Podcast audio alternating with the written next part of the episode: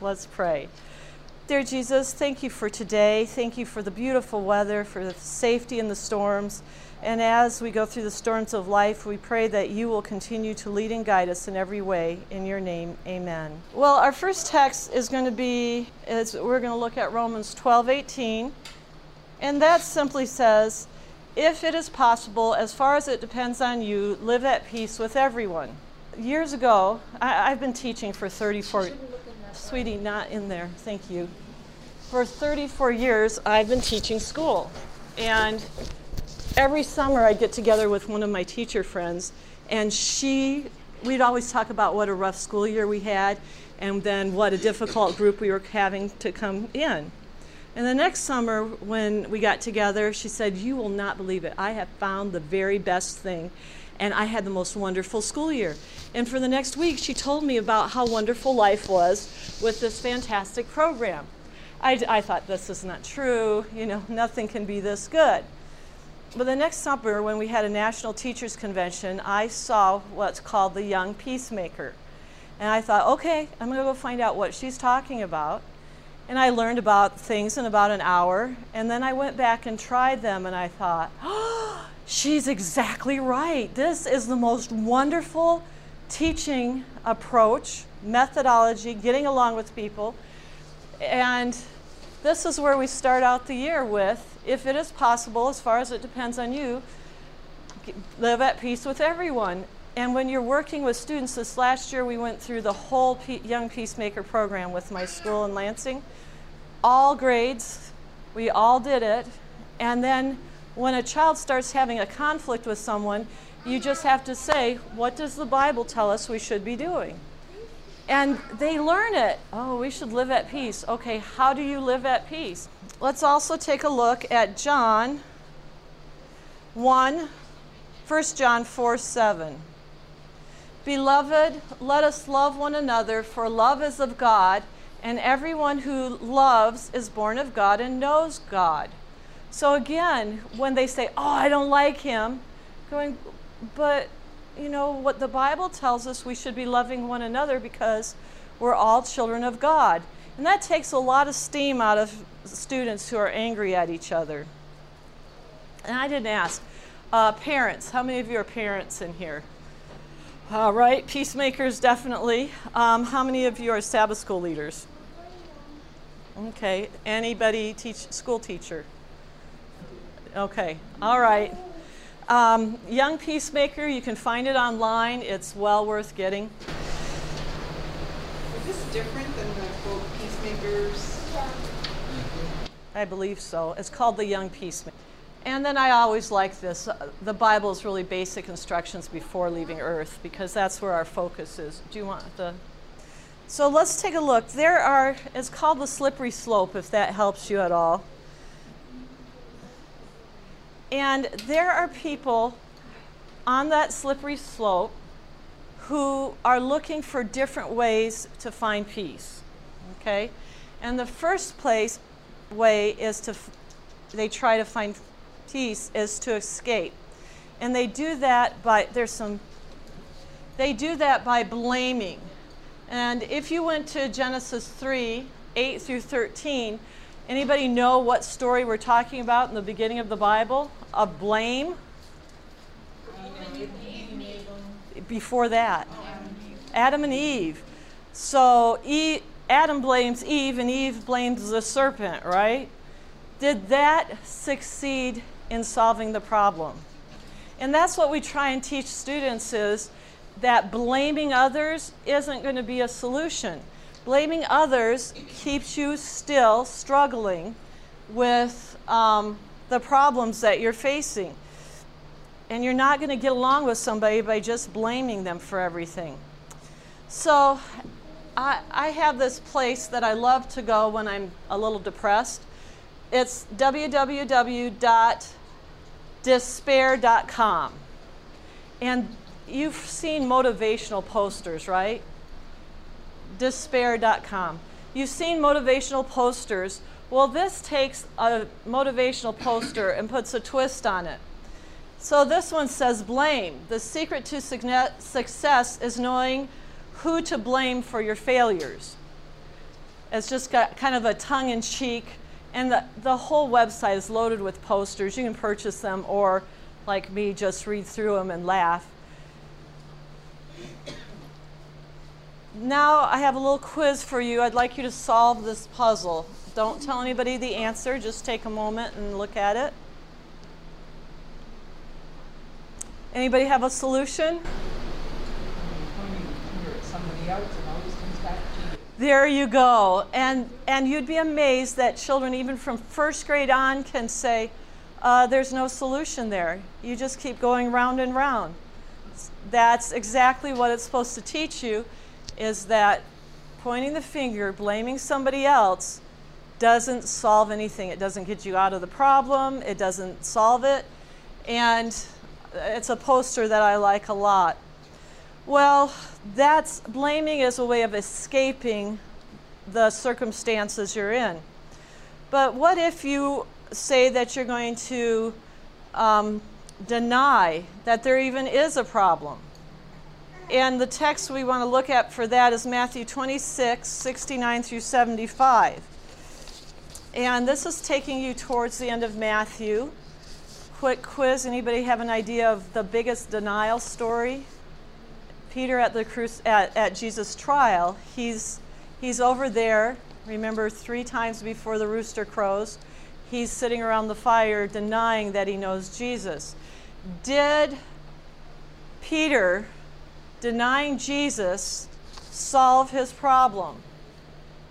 No, and these are two stories the blaming Adam and Eve in the garden, the denying of Peter uh, at, at the Jesus trial. Children can relate to those stories. If, if your child has been through the Adventist schools at all, or if you're in a Christian home, they're going to know those stories, and you can say, look, when you blame somebody else, this is what Adam and Eve did in the Garden of Eden. Did that solve anything? Well, no.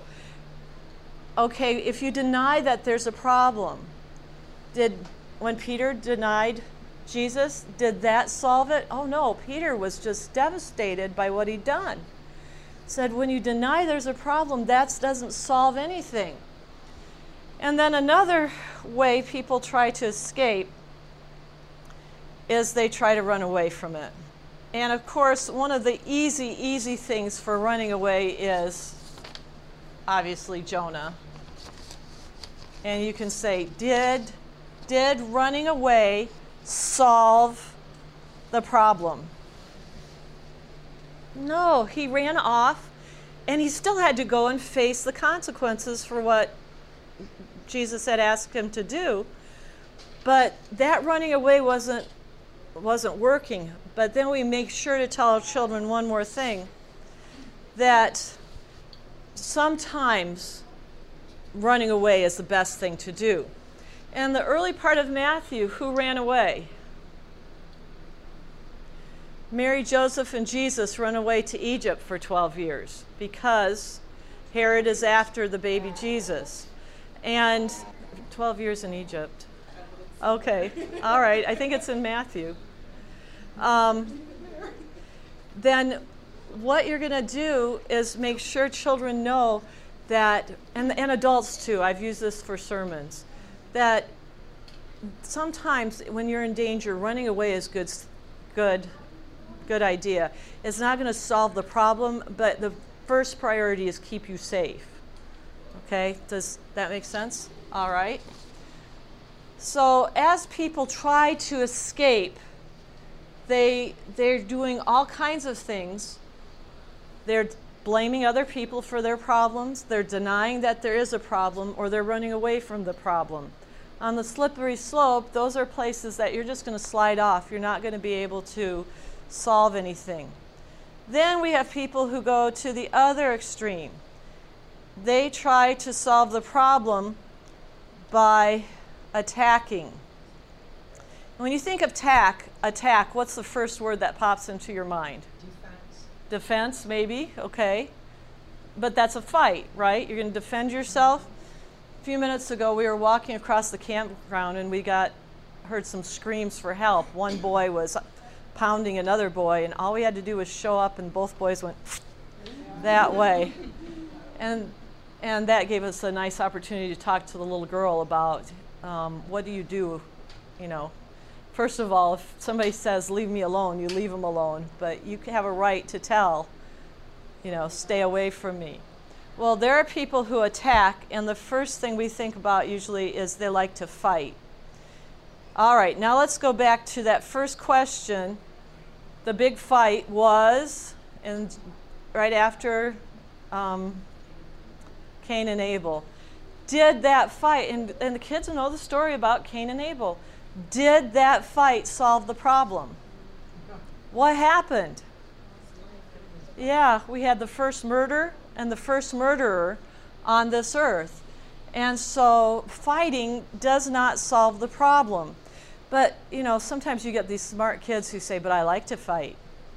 So, okay, who's in your heart if what you're wanting to do is fight? That's not Jesus in your heart. And then you get to work with them on those kind of things. Another form of attack, which really surprises students, is called put downs. You know what a put down is? It's, it's saying something mean to somebody else to make them feel bad. And kids are really good at put downs. And it used to be that boys were really good at the put downs. And I was talking to some teenagers once, and the boy spoke up and said, The girls are, are really good at the put downs.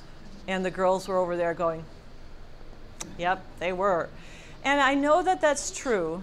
Fortunately, I've been teaching in a, in a very Christ centered school the last few years, and you don't hear the put downs. Or if you do, you just can go, okay, you're saying that, which means you're attacking that person, and I need to know why you're attacking them so we can solve the problem. And they'll go, oh no, I was just joking around. And no, put, put downs are there to, to injure somebody. That's never a joke. And for some reason, you felt that you need to attack this, this classmate let's find out why you felt like you had to attack them. And then you can start getting at the root of the problem, which is really an awesome place to be because then you can start moving ahead. Yesterday I was talking about child management, and at the end, one of the um, participants was saying, But you didn't talk about discipline. Well, when you have good management, your discipline problems are very, that doesn't mean, you know, we're not in a perfect world by any means but you certainly end up with far less discipline. And the discipline is then sitting down with them and saying, okay, we had this problem. What's going on? Why did you do it? Um, what did you do that was wrong? But then the most important part is, what should you do in the future when you feel that way? And that's a really good thing to help children, even role play. What do you do when that person, well, they were touching me. Okay, I understand. And I told him not to touch me. I believe you. Um, what should you do in the future? Because hitting them got you in trouble. Them touching you in line, you know how kids poke each other in line. Um, when they do that, what should you do instead of hitting them? Because they didn't stop, and you asked them nicely, like you'd been asked to do. What do you do? And then you help them understand. Well, you immediately go get the teacher and say, I need help. And for some of them, it's, oh, I never thought of that. So, no, we're here to help you. That's, you know, we might not see them poking you, but if you need help, come get a teacher. And then we can move them from the attack mode into the getting help mode, which is really where we want them to be. We don't expect kids to solve everything, I myself have go to my husband constantly for asking for help with solving things. So let's go to um, a story in Acts 16, 16 through 22. And this is a story about Paul and Silas, and they're imprisoned. Now, it happened when they went to prayer that a certain slave girl, possessed with the spirit of, of um, the devil, would go around and she would fortune tell, and this is how her owners of the slave girl made their living. And this girl followed Paul around saying, These are men, servants of the Most High God, who proclaim to us the way of salvation. And she did this day after day. Now, was this girl telling the truth? Absolutely. But she was doing it in a put down form, which is what we're trying to help our children understand. That how you say something is going to be, you know, it could be a way of attacking. So the girl was telling the absolute truth, but she was doing it in a way that was putting Paul and Silas down and not glorifying God. And this is what we tell the students is what you're saying is it giving glory to God or is it glorifying Satan? And and the children don't want to glorify Satan. Almost 99% of them don't want to glorify Satan. And so yeah, you can tell them what you're doing wrong, but then you've got to show them what to do instead. And then, so put downs are an attack. They understand fighting as an attack, but they don't understand put downs as attack. And we've got one more attack, which always shocks the students who haven't seen it for the first time. Um, let's back up a minute and go to Ephesians 4:29. This says, Do not let any unwholesome talk come out of your mouths, but only what is helpful for building others up according to their needs, that it may benefit those who listen.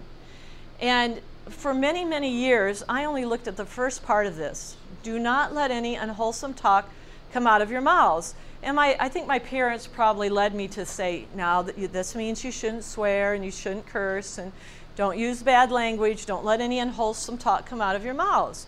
But then as I got older, I started looking at it a little bit more in depth, and it says, but only what is helpful for building others up according to their needs.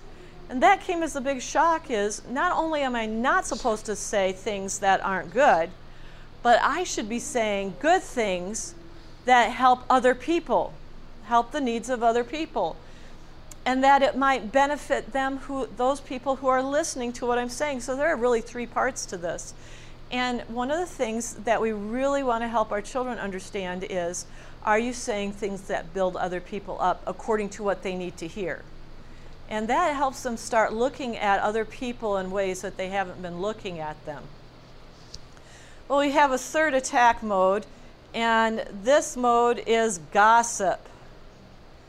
And Acts 19 23 through 28 we have the story about um, Demetrius the silversmith. And he goes around telling everybody how bad Paul is, and because they're taking money away, because the silversmiths made idols.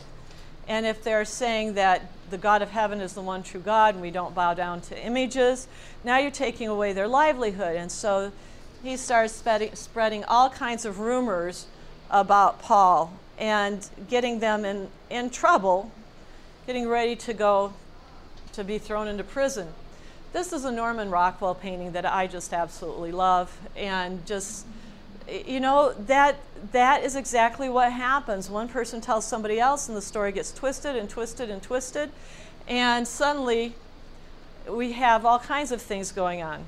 For the last 6 years I've been teaching at and principal at the Greater Lansing Adventist School, but next year I'm not going to be working for the Michigan Conference. And people have been coming up to, to me on the campground saying, I hear you're moving to China. I'm like, no. Just because I'm not working full time next year doesn't mean I'm moving to China.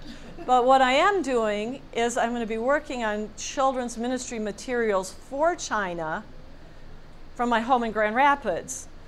Because in China, my husband and I have been there three times now in the last couple of years, and they're crying for some of these materials that we might have here in this country and they don't have available to them and nobody else has it.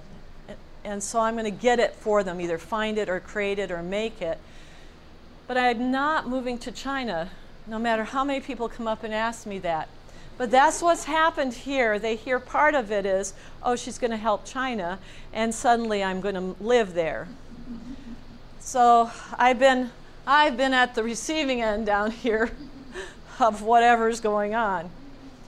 Well, we've looked at the three ways of um, escape. Can you tell me what they are? Blame, Blame, deny, run away.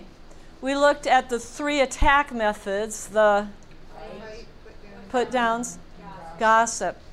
I had, you know, when you have one gender in a room, in a classroom, it makes it for a miserable room. It could be all girls, it could be all boys, but it, the mix is much better. God had something in mind when He made male and female. And for the last few years, I've had one classroom at the school that's had all boys but one girl. And so we know the trials. It, next year, it's, the mix is going to get better. But one year, I had 13 girls and two boys in sixth grade. And these girls had a horrible reputation. They were just mean. They had been mean since kindergarten, and I'm, you know, I'm getting them as sixth graders thinking, oh Lord, what are we going to do? Of course, the Lord said, oh, we're going to go to the Bible and find out how to work stuff out. So I started my school year. You know, every week we would go through different steps in the Work It Out and the Peacemaker program. That was our worship. And go through the stories in depth and analyze them and talk about them and pray about them. And at recess, one day, one of the girls came up crying. She says, She's saying all these things about me. So I called the other girl over and said, What's going on? said, Well, it's true. Said, But why are you spreading that around? Well, people need to know what she's really like. I said, You don't think they could find that out from themselves? I said, Do you realize this is what we're just talking about? That you're attacking her, and I need to find out why you're attacking her. you know, it finally sunk in that they, she was in attack mode. It took me till Christmas. But then it became a very pleasant room to work with. Until Christmas, I wasn't sure we were going to make it. But those girls were learning a life skill about how to get along with each other, something that they hadn't learned, and it hadn't been through lack of trying. But what, ha- what changed was the teacher wasn't just talking, the Bible was, and God was working on their hearts. But we're not going to leave you here with the two, two sides of the slope that fail. We're going to go to work it out. And the first thing we want to do is to overlook something.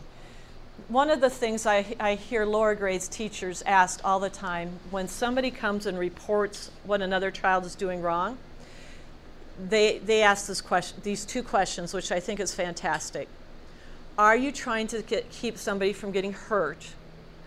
or are you trying to get somebody in trouble?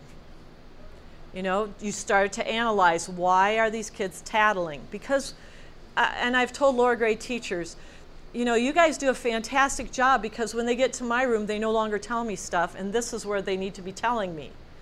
You spend all the, the second and third grade years teaching them not to tattle, and then when they get to fifth and sixth grade, they don't, they've learned not to tattle, but that's when they're really needing help with solving some of these more mature problems. And so Uh, they, you know, over the course of time, we're going, okay, how can we do this to help children understand better uh, that we do want them to tell, but they need to understand why are they telling? Is there a problem they need to solve or they need our help with? Or what most tattling is, you're trying to get somebody in trouble. And once you ask the child that, probably 95% of the time they run off because they don't want to admit they're trying to get somebody in trouble. But they're still learning. There are times when they need to get help. Um, the first thing that we look at is is this something you can overlook? Did whatever offense this person did, do, do we need to resolve it or do, can we overlook it? And if we overlook it, then you have to let it go. You can't harbor a grudge against it.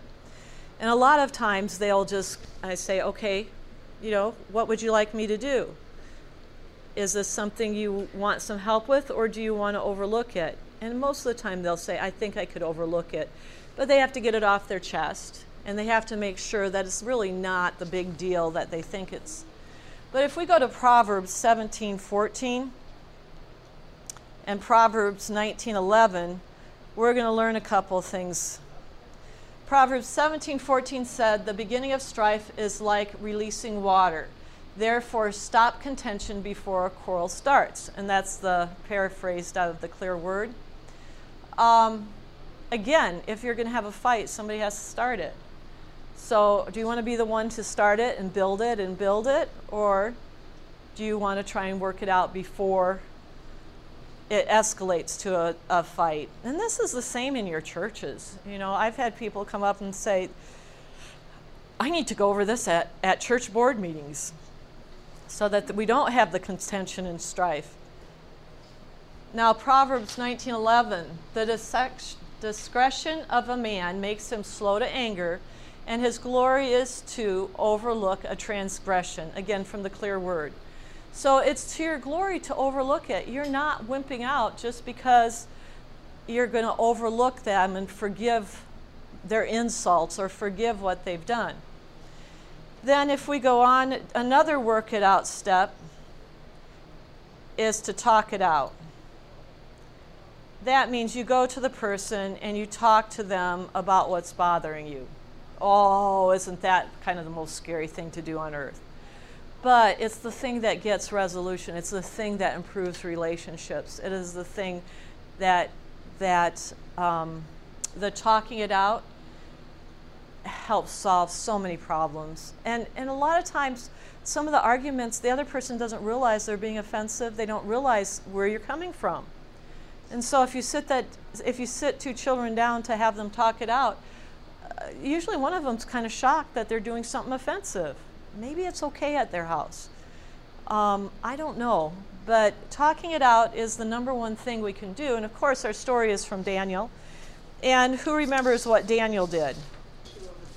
Yes, exactly. He's not going to eat food that's been offered to idols.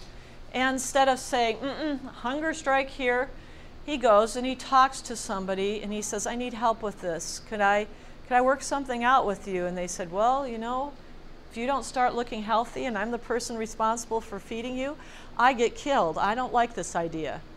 And Daniel says, but okay, let's put a time frame on it. What if we only do this for a certain period of time? And did that solve Daniel's problem? Absolutely. Daniel and his friends were able to glorify God in many different ways. Proverbs 15:1 says, "A soft answer turns away wrath, but a harsh word stirs up anger." I think my mother used this on me several times because um, my brother and I kept stirring up anger at each other. And again, it's so easy to react in a, in a negative way, but really it's the soft answer that helps people calm down. You know, if you're talking about church board meeting, calms them down. And really asking the question, um, what, what is your goal? You know, why do you feel that way?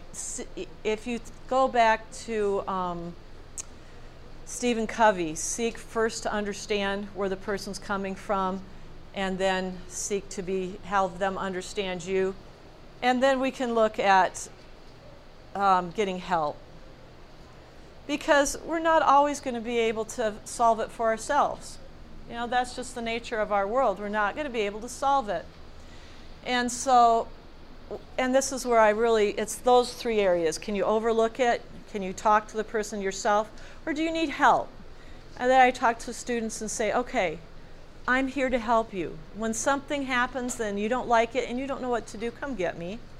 Before you ever throw that punch or kick that kid or say something mean or nasty, come and talk to me. I, I'm, I don't expect you to be able to solve everything for yourself. I want you to solve what you can solve, but you know, we're looking in Acts 6 1 through 7 at the early church. And we had some people who felt like they were being neglected. Some of the widows and orphans said, Oh, we're not being taken care of because we're of another culture. And the, the apostles were saying, you know, we, we don't have enough time to do everything we have to do. We can't, you know, take care of all these people. And we don't mean to neglect anybody, but there's only a few of us and we can't do it all. They were getting help. And what did the Lord lead them to? Do you know? What we have this institution here today still. Deacons and deaconesses. So we have the elders who are ministering to the spiritual needs, and we have the deacons and deaconesses who are li- who are ministering to the physical needs. God had a marvelous plan in, in mind. All he said is, you know, get help. I'm the one who wants to help you. Come get help from me. and they went and got help from the elders and they prayed about it, and then they had the deacons. And it was a marvelous way. And um, God has a plan for God has a plan for any of our problems. One of the things that I'm not going to get to very much today is later on in this series of Young Peacemaker, you're going to get to where conflict can be used to glorify God. That you can use the conflicts that you face, faith, face to bring God glory. But uh, that's a whole different topic. Let's go to Ephesians 4:32. Be kind and compassionate to one another, forgiving each other, just as in Christ God forgave you. Again, if you can overlook and forgive, but it's got to be genuine forgiveness. You can't hold a grudge. You can't bring it back and, and keep bringing it to that person's attention what they did was wrong and how they hurt you. And that is a very hard thing for a lot of people to do. Okay, for all of us to do. Then, if we can go if we can go to James 4 1 through 2. What causes fights and quarrels among you? Don't they come from your desires that battle within you? You want something, but you don't get it. Oh, this is one of the first texts every year that I have students learn because when those little, little, you know, I may teach some really great kids, but none of them are perfect. And when those fights and quarrels, um, you know, the attacks begin, this is where you comes, come back to this text because they've learned it. Say, okay, this text says that you're fighting because you've got a desire that's in you and there's something you want you're not getting. Can you tell me what it is you're wanting? And, you know, sometimes it takes you a while for them to finally get to what it is they're really wanting. But you now have this Bible text to help you as you try to help them work it out. And there was a teacher one year who used to just put the kids in the hall and tell them to work it out. And I thought, do, did we ever train them with the skills on how to work things out? You know, these are second and third graders. Uh, no, we need to we need to be involved in it. It doesn't have to get blown up to a great proportion, but we can sit there and say, okay, what is it that you're really wanting? What's the outcome you're hoping will happen from whatever you're doing? What's your desire? And again, you can point back. The Bible tells me you have some desire that's not being met. And if you could tell me what that desire is, maybe I could help you.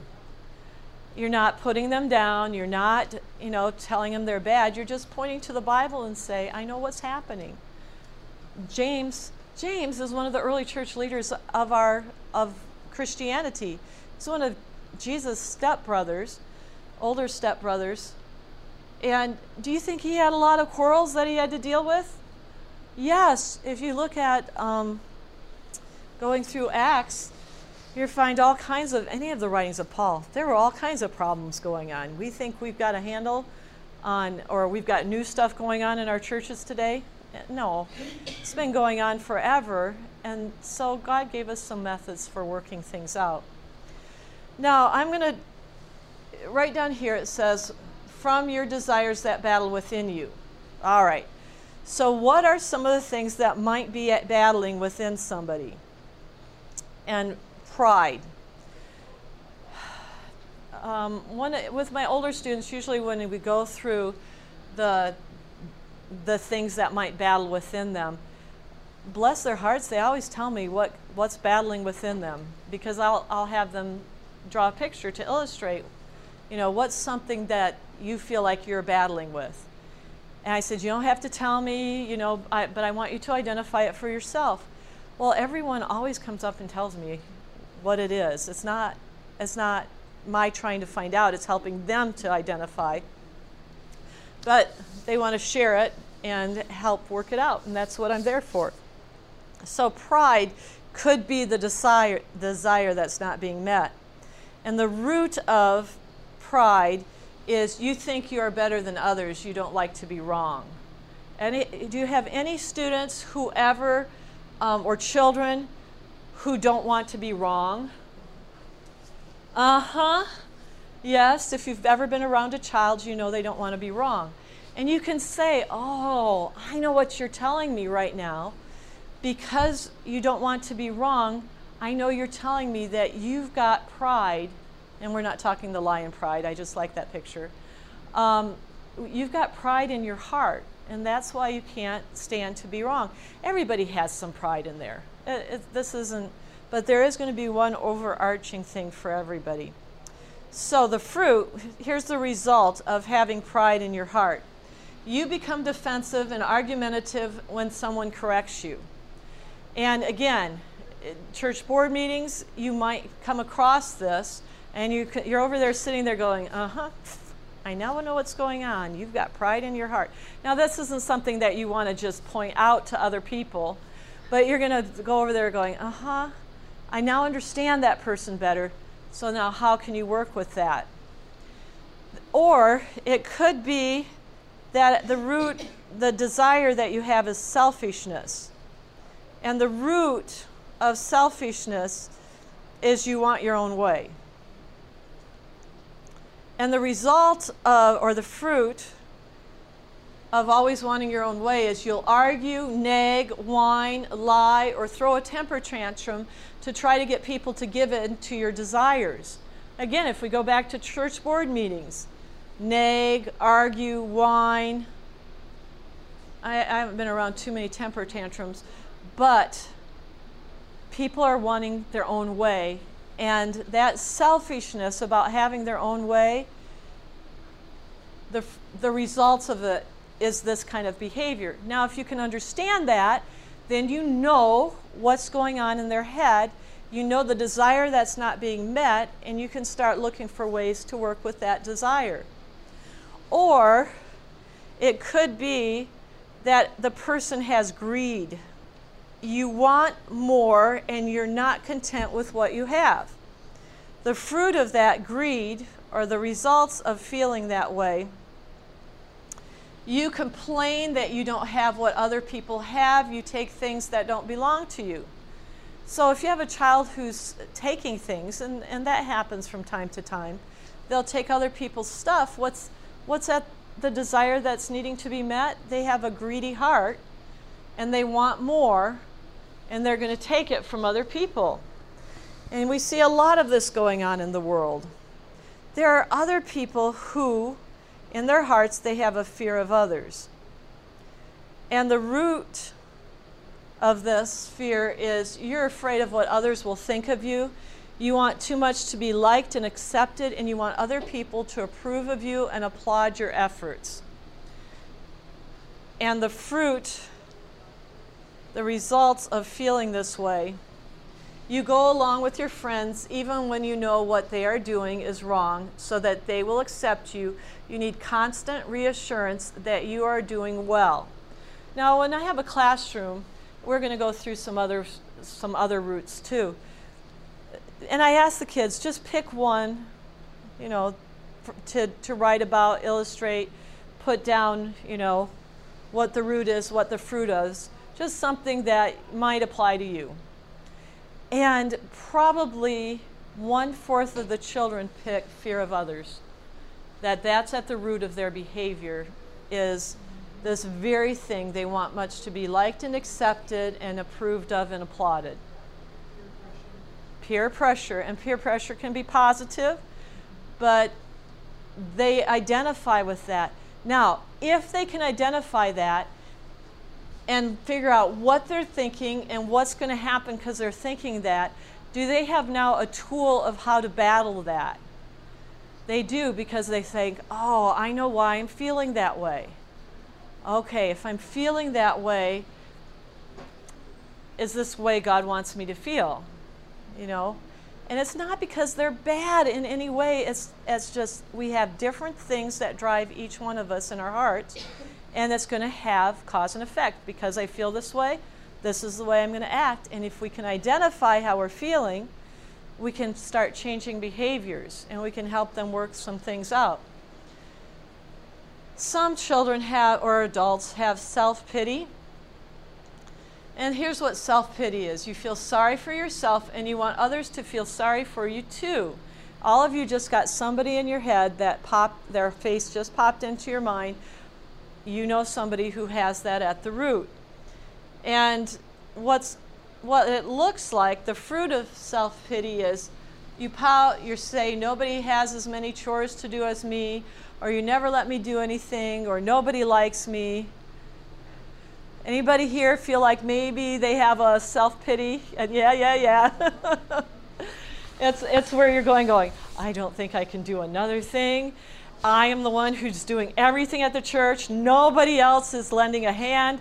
I have to do all the cleaning, all the cooking, all the putting stuff away.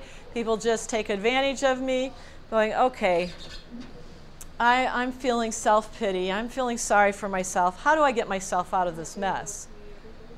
Yep, there you go. That's one of a teenager's favorite thoughts.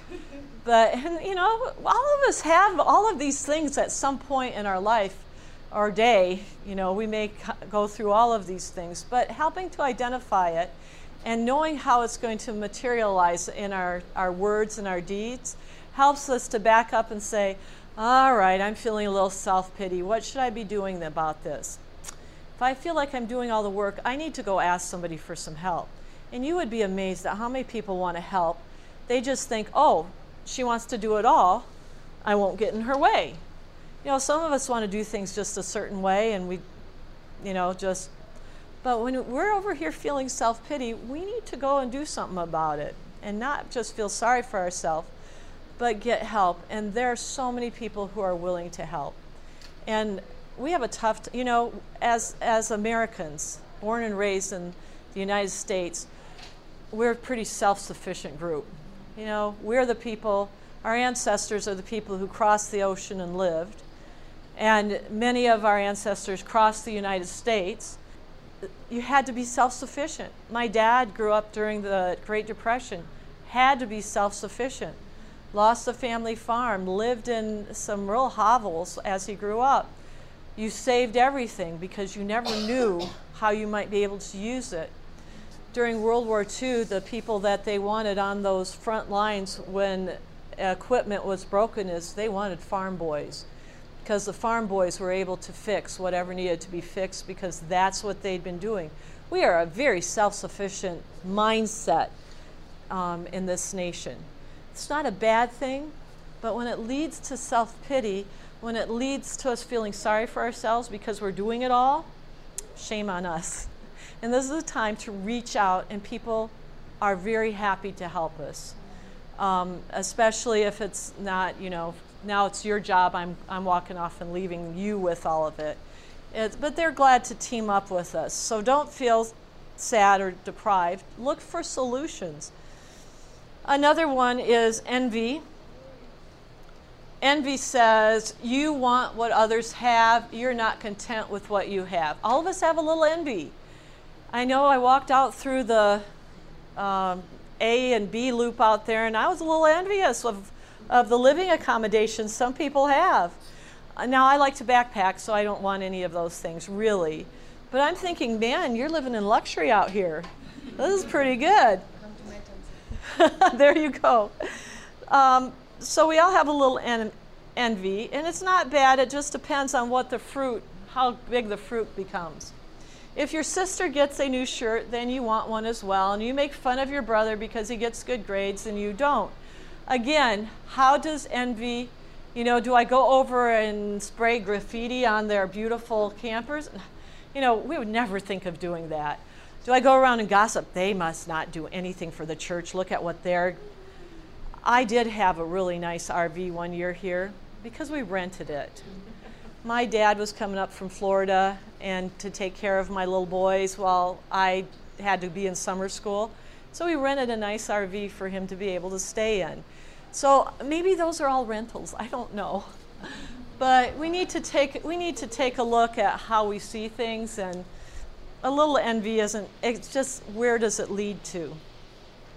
We also have laziness and yes, all of us have a little laziness. Some of us know that's because we're absolutely exhausted. Uh, you don't want to work, you resist responsibility. You've got another despair.com place. Success is a journey, not a destination, so stop running. You know, we talk over and over about life being a journey. And yeah, we should stop sometimes. We need to stop, we need to rest, we need to reinvigorate. How do you tell the difference in this very driven society between um, laziness and rest? All right? And, and we need to teach kids they don't have to be constantly on the go. Um, you know the phrase, don't just sit there, do something? Sometimes we need to allow people to just sit there and not do anything. It's just, what are you going to do once you're rested up? Are you going to actually do what you need to do? Or are you going to continue to sit there and not do anything? What results do we see from the root, the fruit of laziness? You refuse to do your chores or schoolwork. You sit and watch TV instead of doing something constructive. So it's depending on are you resting? Are you still getting done the things you need to do? Or are you refusing to do them? We also have as a root jealousy. Um, you are afraid of losing the love of a friendship of someone special if that person pays attention to someone else. This we see very, very much in schools, especially small size classrooms. There may be three girls in a grade, and two of them want to be best friends, and the third one gets left out, and there's always a push and pull around that. So you really have to work with that because of jealousy being at the root. And again, kids don't know how to handle those kind of things. This is where we need to help them. You're going to see it's jealousy because you're going to see you become angry at your friend for inviting another friend to go skating, and you try to do everything you can to break up their friendship. And this is where the girls will start gossiping around about other people. This is, uh, there's, the boys do it too, but I've seen it manifest in the girls a lot more um, just trying to hurt each other so that one person isn't a friend with somebody else. And this is where we talk about how to be all inclusive. We, we want to be friends with everybody. God's created this whole world of friends wherever you go. And I've gotten to go on a number of Maranatha building trips. And every time I go to another country, I may not speak the language, I may not understand the culture, but because I'm going to a Seventh day Adventist community, it doesn't matter whether it's in the middle of a downtown city or so far out in the wilderness I can only find it with a GPS coordinate. No matter where I've gone, I have friends in the Seventh day Adventist church. I don't have to feel like I'm going to be very limited. You know, if all of you reject me here at camp meeting, that's it. I have no friends anywhere. But if you go anywhere, and you start being of service to others, you have instant friends for life. I can't wait till we get to heaven because I'm not going to see those people. You know, my husband and I dream about wouldn't it be fun to take, you know, a tour of all the places where we've built a church and see how it's going. And then we instead we don't, you know, we are not going to spend our money doing that. We are going to go try and build another church or something. But we can we got to help our kids understand that that we need to be friends with each other. We shouldn't be pulling apart. We should be pulling together. Now, you've seen the roots that cause problems. We have four, four things that pro- provide solutions. And the first one is love. And the root of love is the desire to love and please God. Isn't that a wonderful root to have? And we're going to in my school, we'll, we'll do big pictures that show love at the root. And then what becomes when you love others, what, what we create trees with love at the root, and then what do you see happening if love is at the root? Well, what fruit would grow on such a tree? And what they might picture as a loving heart shows unselfish concern for others and a desire to do good to them oh, when you start talking about this with your students and spending time with it and talking about it, a loving heart shows unselfish concern for others and a desire a desire to do good to them. So that jealousy thing where the girls aren't getting along and you say, "But look, if you have love at the root of things, you're going to want to encourage them to be friends with each other. You're going to pray that you get included, but you're going to want what's really best for all of them." And kids, kids will start looking at it that way. Or another fantastic root is patience. At the root of patience is the desire to love and please God. Hmm, didn't you just hear that somewhere before? And what you're going to see as the fruit of patience is a patient heart will wait without grumbling or compa- complaining. A patient heart will wait without grumbling or complaining. Um, many, many, many, many times, I, as part of my drive into school, I will be praying about, God, please grant me patience. And I have had to learn to change that prayer a little bit. Lord, please grant me patience, but help me to know when I should not be patient. You know, if I if I'm letting things go on too long in a way that I shouldn't, I need to um, just not be patient and everything will be okay.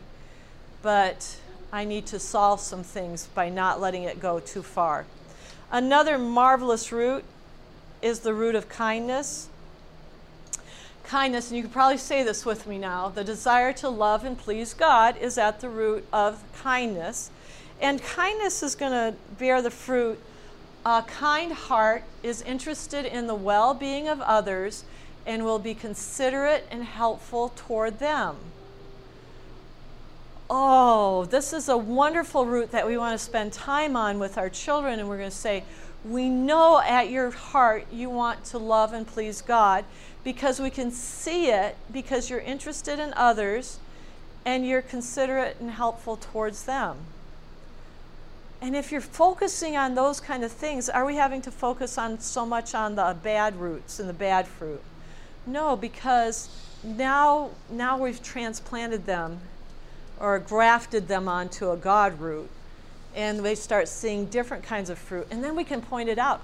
Ooh, I can see that you have kindness in your heart because of the way you're treating.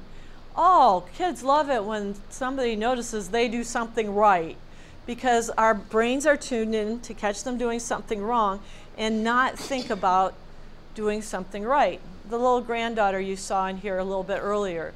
Um, we went to the farmer's market on Friday, and she was really good. She held our hand, she stayed with us. And when we got in the car, I said, Oh, you were such a good girl there. And her mother said, Yes, you held our hand, you didn't touch everything, you didn't run off. I'm so proud of you. She gave her a detailed description of what good at the farmer's market looked like. We got to do that with our kids. We've got to be showing them when we say, I want you to be well behaved, what does it look like? When you, I want you to be kind, what does kindness look like? And, and when they are kind, don't just say, Oh, you were so kind. You would say, I liked how you shared your toy with that child. I know how much you like that toy, and you showed such kindness by sharing it. We, we need to help our children understand what good behavior looks like, and we need to do it over and over and articulate it for them. And then let's look at the gentleness. Again, the root is the desire to love and please God. And gentleness is going to look like a gentle heart is compassionate towards others, it is kind and loving, not harsh or violent. Again, we want to bring all those things to our children's attention. I'm going to go to Galatians 6 7. Do not deceive yourselves. No one makes a fool of God. A man will reap exactly what he plants.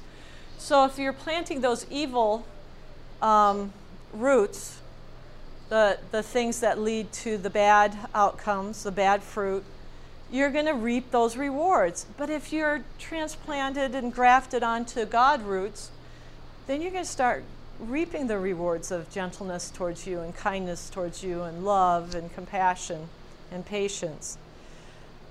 We also need to teach children that choices have consequences. This is really important.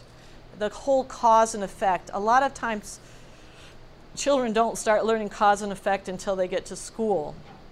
This is something that babies know instantly because I cried, the effect is I get mom or dad's attention. So I'm going to cry because I want something, I don't know what I want. They want to be fed, they want to be changed, or they want to go to sleep. That's pretty much. And they know that, you know, they know how to get those kind of things. And it, we just need to help again, speak to our children about what's going on because you have bad choices are going to lead to bad consequences. You're going to end up to be disciplined. You're going to end up to be punished by making bad choices. You're going to end up without any rewards. You're going to end up with the loss of privileges. You're going to end up with people not trusting you. People aren't going to have confidence in you. You're going to have a guilty conscience. Um, one of the questions people have asked me about well, what do you do about when a kid lies to you? When one of your students lied to you? I said, oh, you know, I believe all of my students are children of God, and I don't want to be the one to figure out if they're lying or not. Not sometimes it's pretty obvious if they're lying, but I don't want to be the one to have to. I've got other things to do, like teach them. But I am going to pray that God overwhelmingly hits their conscience and that they come and confess. And do you know that happens more and more? You can tell when a child truly is wanting to do what's right. Some of them come and confess two years later. I had a child who was an adult one year at camp meeting come and confess something. I have I had no recollection of what they were talking about, but you know, that prayer of Lord, and they'll say and the kids will say, "Well, what are you going to do if I lie?" said, Well, if I don't know if you're lying, I'm just going to pray that God doesn't let you sleep or give you rest until you tell the truth. you know, I don't have to do anything there. That's, I put that into God's hand. Um, then, if you have good choices, there are good consequences. And good consequences look like praise, um, thanks, and appreciation there are rewards, there are privileges, there's trust, there's confidence in you, there's that clear conscience. And then when you lay that out for students and say, you know, where do you want to be? Which one of these lists looks like the most fun for you? I'm going to help you make those good choices, but you know what it, you know if you disobey, that's going to be a bad choice that's going to be a bad consequence. And look what's going to happen when you disobey or tell a lie or take something you shouldn't. And again, we're going to go back to what's at the root, what's in your heart. This is why you're going to do it. But look, if you choose wisely, look what happens. You know, at school, there's always some student that I can send on any errand, and other people get jealous. And I have to say, you know, when I send that student on that errand, I know it's going to get there and they're going to get right back. When I try sending you on an errand, you go to the drinking fountain, you go to the bathroom, you forget what you're on an errand for, and then I have to come looking for you. That was a bad choice. I can't reward that. I can't give you the privilege. I can give this student the privilege, though, because she always comes back. I can trust her or him to do what they're asked to do without a lot of detours and sometimes just help. Oh, it's you. You have a classroom favorite. Uh, no, I have somebody who's more responsible, and I have to be able to trust somebody to do those things. Now, if you, that you, if you want that to be you, okay, let's talk about what this is going to look like. Because man, I would love to build a whole classroom of kids that I could send on an errand and trust. We're going to go to Proverbs 14:8. The wisdom of the prudent is to give thought to their ways. The wisdom of the really smart kid is to think about what they're doing. You know, to put it into kid terms, that they're really smart, this is what you're going to do. And we've got to help children understand you need to think. You can't just react. You need to think about what you're going to do. You're going to think about the consequences. You're going to think about what's at the root of whatever your desire is. You have to do the thinking yourself. So we've covered a lot today. We've gone through the escape, blame, deny, run away. We've gone through the attack, overlook an offense. Oops, I'm sorry. We've talked about the attacks, fights, put downs, and gossips. And again, help children understand that when they use put downs and gossips, they are attacking somebody else. And then we have the work it out way, which is the strongest way to be able to overlook an offense, to talk it out, to get help. This is where we want the people we associate to be with. But what if they're not sure what to do? Again, you're going to seek good counsel. I, uh, I've told many a group that my husband and I, even, even at our age, we will seek counsel from our parents. We're still going to talk to them and see what they think and what wisdom that we can get from them. We're not going to just try and do major things on our own. We're going to still keep looking at it. Ephesians 6 1 through 3 tells us we should seek counsel from our parents. Now, if you have wise parents, you are very blessed. If you don't have wise parents, you probably should adopt somebody. But find somebody that could be your trusted advisor. And we tell children, you know, eh, because I have students whose parents are not wise. Say, okay, that's all right. You've got other options. What else could you, who else could you go to?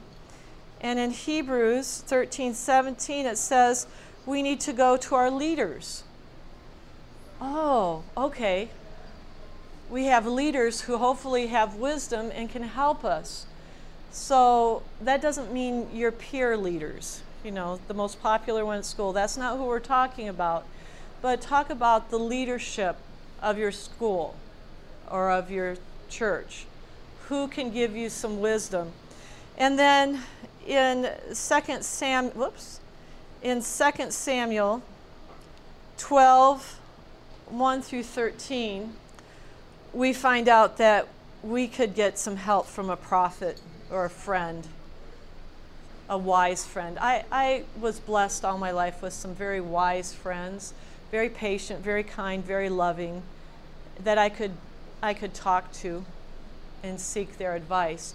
So if we're not sure what to do, we need to help identify for children who they can go to if they need some good advice. If you're trying to make a decision, and they'll come up with um, parents and pastor and Sabbath school teacher and Pathfinder leader.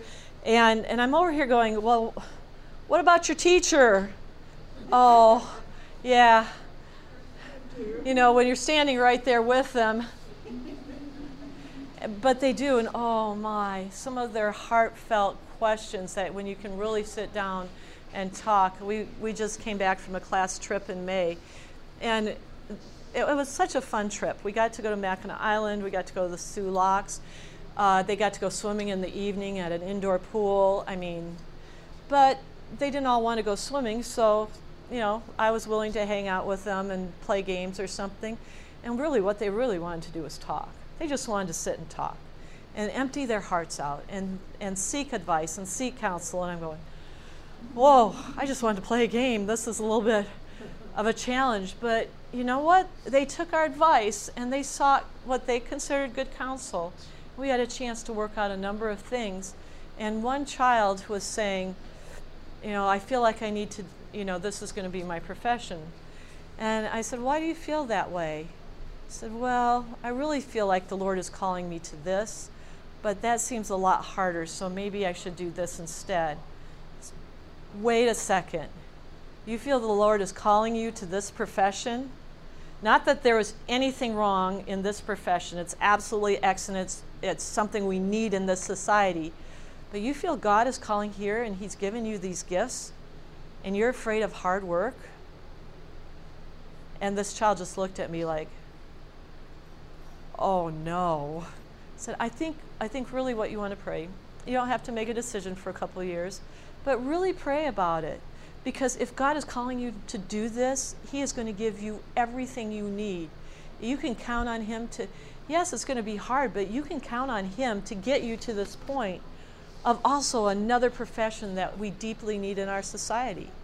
Don't just go here because you think it's going to be an easier path, because you're going to be unhappy unless you're doing what God's leading you to do. But that took about two hours of, of unloading and sharing and listening and trying to help somebody come to terms themselves. I'm not going to tell the child what they're going to do. There's some children I'd like to tell what they should do in life, but I have to let them make their own decisions. Um, I was so excited the other day. I was in the ABC, and a couple former students came up, and you know they're telling me all about it. I said, "So what are you going to do?" I'm going to be an elementary teacher, and I have one more year to go. Yes. and I looked at the other one. I said, "So what are you going to do?" I'm going to major in missions. So I was pretty thrilled because those were my kids, and you know, for them to make those kind of life decisions. Well, before I leave you, I want to talk to you about the five A's. And the five A's are things that we need to teach our children. I'm going to give you five words. And these are steps we need to take anytime we're trying to solve a problem. The first thing is number one, admit what you did was wrong. Hardest thing to do for any of us is to admit what you did was wrong. Apologize for your choice. Now, kids aren't too, they don't have a hard time apologizing, but they have a terrible time admitting they did anything wrong. So do all the rest of us. We, you need to accept the consequences. I realize because I did this, this is, you know, you're not going to trust me, you're not going to give me special privileges. I accept the consequences you ask that person for forgiveness. You don't say, Will you forgive me? I hear kids do that all the time. You have to say, Okay, you have to ask forgiveness for what it is that you feel like you did wrong. Will you forgive me for taking your toy? Will you forgive me for calling you a bad name? Will you forgive me for stomping on your foot? And then, number five, alter your choices in the future. And as I take the children through this, when we do have to do through, go through some conflict resolution, and I take them through these five steps, that fifth step, alter your choices in the future, is we need to help help them learn how to alter those choices. We can't just leave it there and expect them to, to have the answer. We have to take them through those steps. And Whoops. And one of the things that they want to do the most, one of the things that's most recommended is that we do role playing with them. Okay, next, we have one boy who is always getting angry, and we said, okay, what could you do when you get angry instead of lashing out at someone? And he came up with, I'm going to stomp my feet. That's perfect. You can stomp your feet. First, it identifies me that something's happening that's angering him. He's not hurting anyone else and he's solving it to the best of his ability, but he's letting me know that he needs help. So I thought, you know, kids have some pretty brilliant answers. 1 John 4 7 says, Dear friends, let us love one another, for love comes from God. Everyone who loves has been born of God and knows God. We need to remind children that blessed are the peacemakers, for they will be called the sons of God. Again, you can get a whole year's worth of lessons out of the Young Peacemaker. And there are so many other things we could add into it, but I, these are the core things that I have found out work so well in the training of children, in the working with children, and the helping of children to have better and brighter futures. I'm going to close with a word of prayer, and then if you have questions, feel free to hang around and ask. Dear Jesus, we thank you so much for giving us so much wisdom, for giving us the opportunities to know what we can do to help our boys and girls have a better life. Please hold us very dear and please help us to always count on you. In your name, amen. This media was brought to you by Audioverse, a website dedicated to spreading God's Word through free sermon audio and much more. If you would like to know more about Audioverse, or if you would like to listen to more sermons, please visit www.audioverse.org.